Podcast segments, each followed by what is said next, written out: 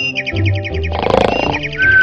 嘟妈妈，嘟嘟妈妈，快起来讲故事啦！嘟嘟妈妈讲故事啦！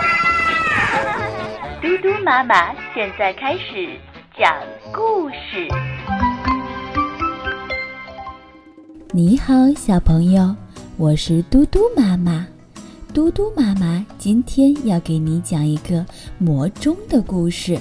对，魔法的魔，时钟的钟。太阳就要落山了，美丽的晚霞映着山顶的小木屋，屋前的椅子上坐着一个孤单的妇人，她正望着太阳落下的方向发呆。她叫马尔塔，是一个美丽的寡妇。他独自居住在山顶的小木屋里已经很多年了，陪伴着他的只有一只雪白的绵羊和一只小羊羔。马尔塔早已习惯了这样的孤独，他甚至有些讨厌热闹的场景，并且从不与人交往。此刻。他正坐在门前的藤椅上，手里拿着一只装满蚕豆的簸箕，独自想着心事。您好吗，夫人？马尔塔回头一看，一位白发老爷爷站在他的面前。哦，您好，您有什么事吗？我只是偶然经过这里的，夫人。白发老爷爷笑眯眯地说道：“我是一个。”修理钟表的手艺人，想向您讨杯水喝。好，请稍等一下，我就去帮您倒水。马尔塔抬脚进屋，倒了杯水出来。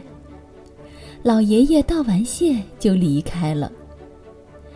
又过了一些日子，马尔塔去山下的镇上买一些生活用品。回来的时候，他要穿过一片树林。这时，天色渐渐暗下来，刚下过雨的小路十分的泥泞，而且几乎都辨别不出方向。没走多远，马尔塔就迷路了。他开始有些发慌，周围一个人都没有。马尔塔茫然地往前走着，突然，他看到了一丝火光。于是他拼命地朝火光的方向跑去，那里呀有一户人家，前些天到过他家的老爷爷就住在那里。老爷爷的餐桌上放着热腾腾的汤，还有香喷喷的面包，他热情地招呼着马尔塔，两人一边吃一边聊了起来。这是一间温暖的小屋。壁炉里燃着火炭，墙上挂着狐狸的皮毛。皮毛的旁边是一个大大的挂钟。那个大挂钟引起了马尔塔的注意。哦，那不是普通的钟，表盘上刻的也不是数字，而是一些小房子。那些小房子正是马尔塔。住的那个小村子里的房子，老爷爷在一旁问道：“那是您的家，看到了吗？”马尔塔十分好奇：“哦，是的，我看到了。可是那红色和黑色的指针是什么意思呢？”夫人，红色指针代表着吉祥，黑色指针代表着灾难。哦，我的天哪！黑色指针指着的正是我的房子。马尔塔很担心。是的，夫人。不过呀，没什么大碍，只是您家里的白色绵羊要遭殃了。可为什么是我家？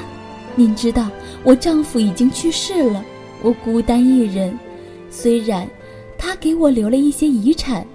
可那也无济于事，不是吗？马尔塔觉得非常的不公平。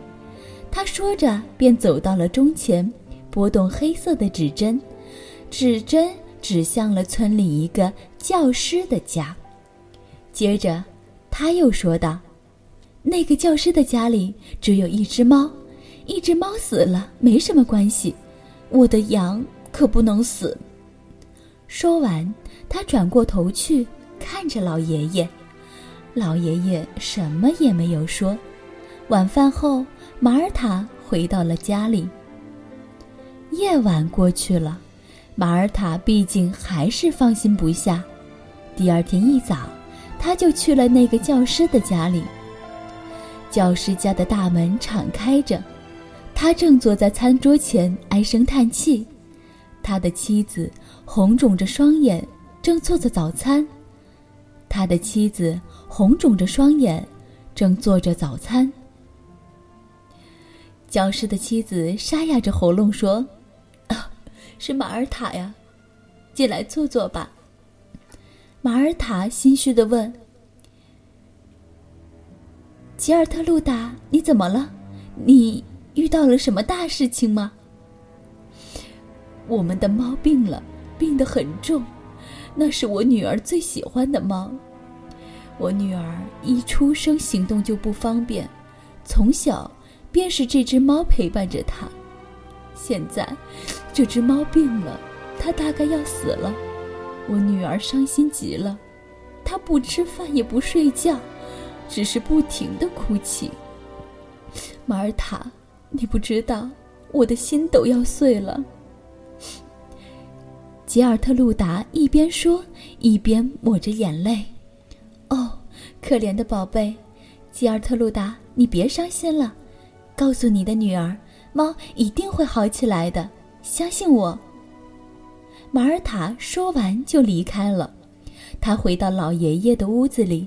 把黑色的指针拨到了村里一个编织藤筐的工匠家里，因为这户人家只有一条狗，而且也没有小孩。马尔塔心里想着，一只狗没关系的吧。第二天，马尔塔想为自己买些盐回来，在小杂货铺里，他听到了这样一段对话。今天在集市上怎么没有看到霍尔夫？是那个边框人吗？听说他的狗突然病了。狗是那只导盲犬吗？哦，我的天，他可全靠它了。是啊，这只狗很通人性。霍尔夫和他相依为命，他怎么突然就病了呢？霍尔夫可怎么办呀？真可怜。马尔塔心里一惊。边框人，那不就是自己干的好事吗？他赶紧又跑到了老爷爷的家里。他抚弄着指针，心里暗暗的想：该拨到谁家呢？哦，对了，木勺工匠家吧。他家里有两只羊，少一只应该没什么问题的。于是他将指针拨到了木勺工匠的家里。不过，马尔塔毕竟还是有些不放心。下午，他就转到了木勺工匠的家里。刚到门口，他就听见了一阵小孩的啼哭。玛利亚，你的孩子怎么了？为什么哭得这么厉害？马尔塔忐忑不安地问道。“哦，是马尔塔，我这不听话的孩子。本来他每天都喝着羊奶，今天……”我家的羊突然病了一只，就没有奶喝了，他就哭个不停，什么也不肯吃。我担心的不得了，这羊眼看着就不行了，我可怎么办呀？木勺工匠的妻子非常焦虑。你们不是还有一只羊吗？那只羊是没有奶的，我们家又没有多余的钱给它买羊奶喝。唉马尔塔听了，难过极了。他诚恳地请求玛利亚夫人，让他把哭泣的孩子带回自己的家里，并用自己家的羊奶把他喂得饱饱的，还给他讲了许多的故事。然后他又来到了老爷爷的家里。马尔塔看着墙上的挂钟，思绪万千。过了很久很久。他终于决定将黑色的指针指向自己的家里。就这样，他心爱的绵羊死去了。这个消息很快被邻居们知晓，大家都来到了他的家里。边框人安慰着马尔塔说：“夫人，您别伤心，我们大家都会尽力的帮助您。在这个村子里，我们都是互相帮助的。”木勺工匠的儿子抱着他的手臂说：“把小羊羔送到我家吧，我家的羊已经好了。我要把我的羊奶让给小羊羔喝。”很快，它就会长大的。教师一家也来了，他的妻子拉着马尔塔的手说：“马尔塔，别伤心，我们都是一家人。从今往后，你就住到我们家来吧，别再孤单的住在山顶了。我们都希望每天都能见到你。”马尔塔哭了，然后又笑了。这些善良的人们让他感受到了温暖。这些年来，他第一次感觉到自己不再孤单。他明白了，自己失去的那些并不重要，重要的是，他得到了这么多。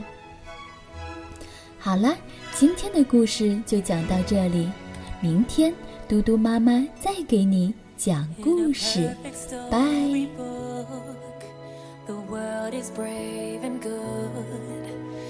Hero takes your hand, sweet love will follow. But life's a different game, the sorrow and the pain. Only you can change your world tomorrow. Let your smile light up the sky.